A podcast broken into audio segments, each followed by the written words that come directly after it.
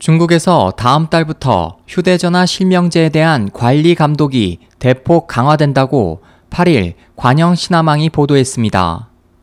통신에 따르면 이를 위해 차이나 유니콤, 차이나 텔레콤 등 중국의 주요 이통사들은 현재 총 60만 대에 달하는 신분증 식별기를 일선 영업점에 배치했고 각 영업점들은 중국 공업정보화부의 지시에 따라 다음 달 1일부터 매장을 방문하는 휴대전화 이용자들의 신분을 철저히 대조 검사하게 됩니다.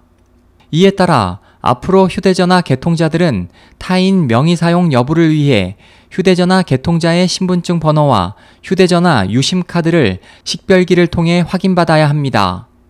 통신은 휴대전화 서비스 실명제는 2013년 9월부터 공식 시행됐지만 현재까지 수료가 낮았지만 9월부터는 타인 명의의 유심카드를 사용할 경우 본인 실명으로 변경해야 한다면서 그렇지 않을 경우 휴대전화 사용까지 중단될 수 있다고 설명했습니다.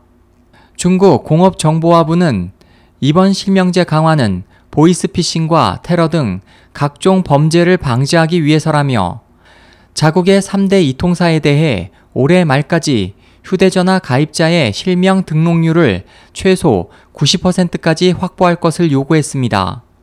중국에서는 현재까지도 요금을 충전해 바로 사용할 수 있는 무기명 또는 타인 명의 유심을 거리의 가판대 등에서 쉽게 구매할 수 있습니다. SOH 희망지성 국제방송 홍승일이었습니다.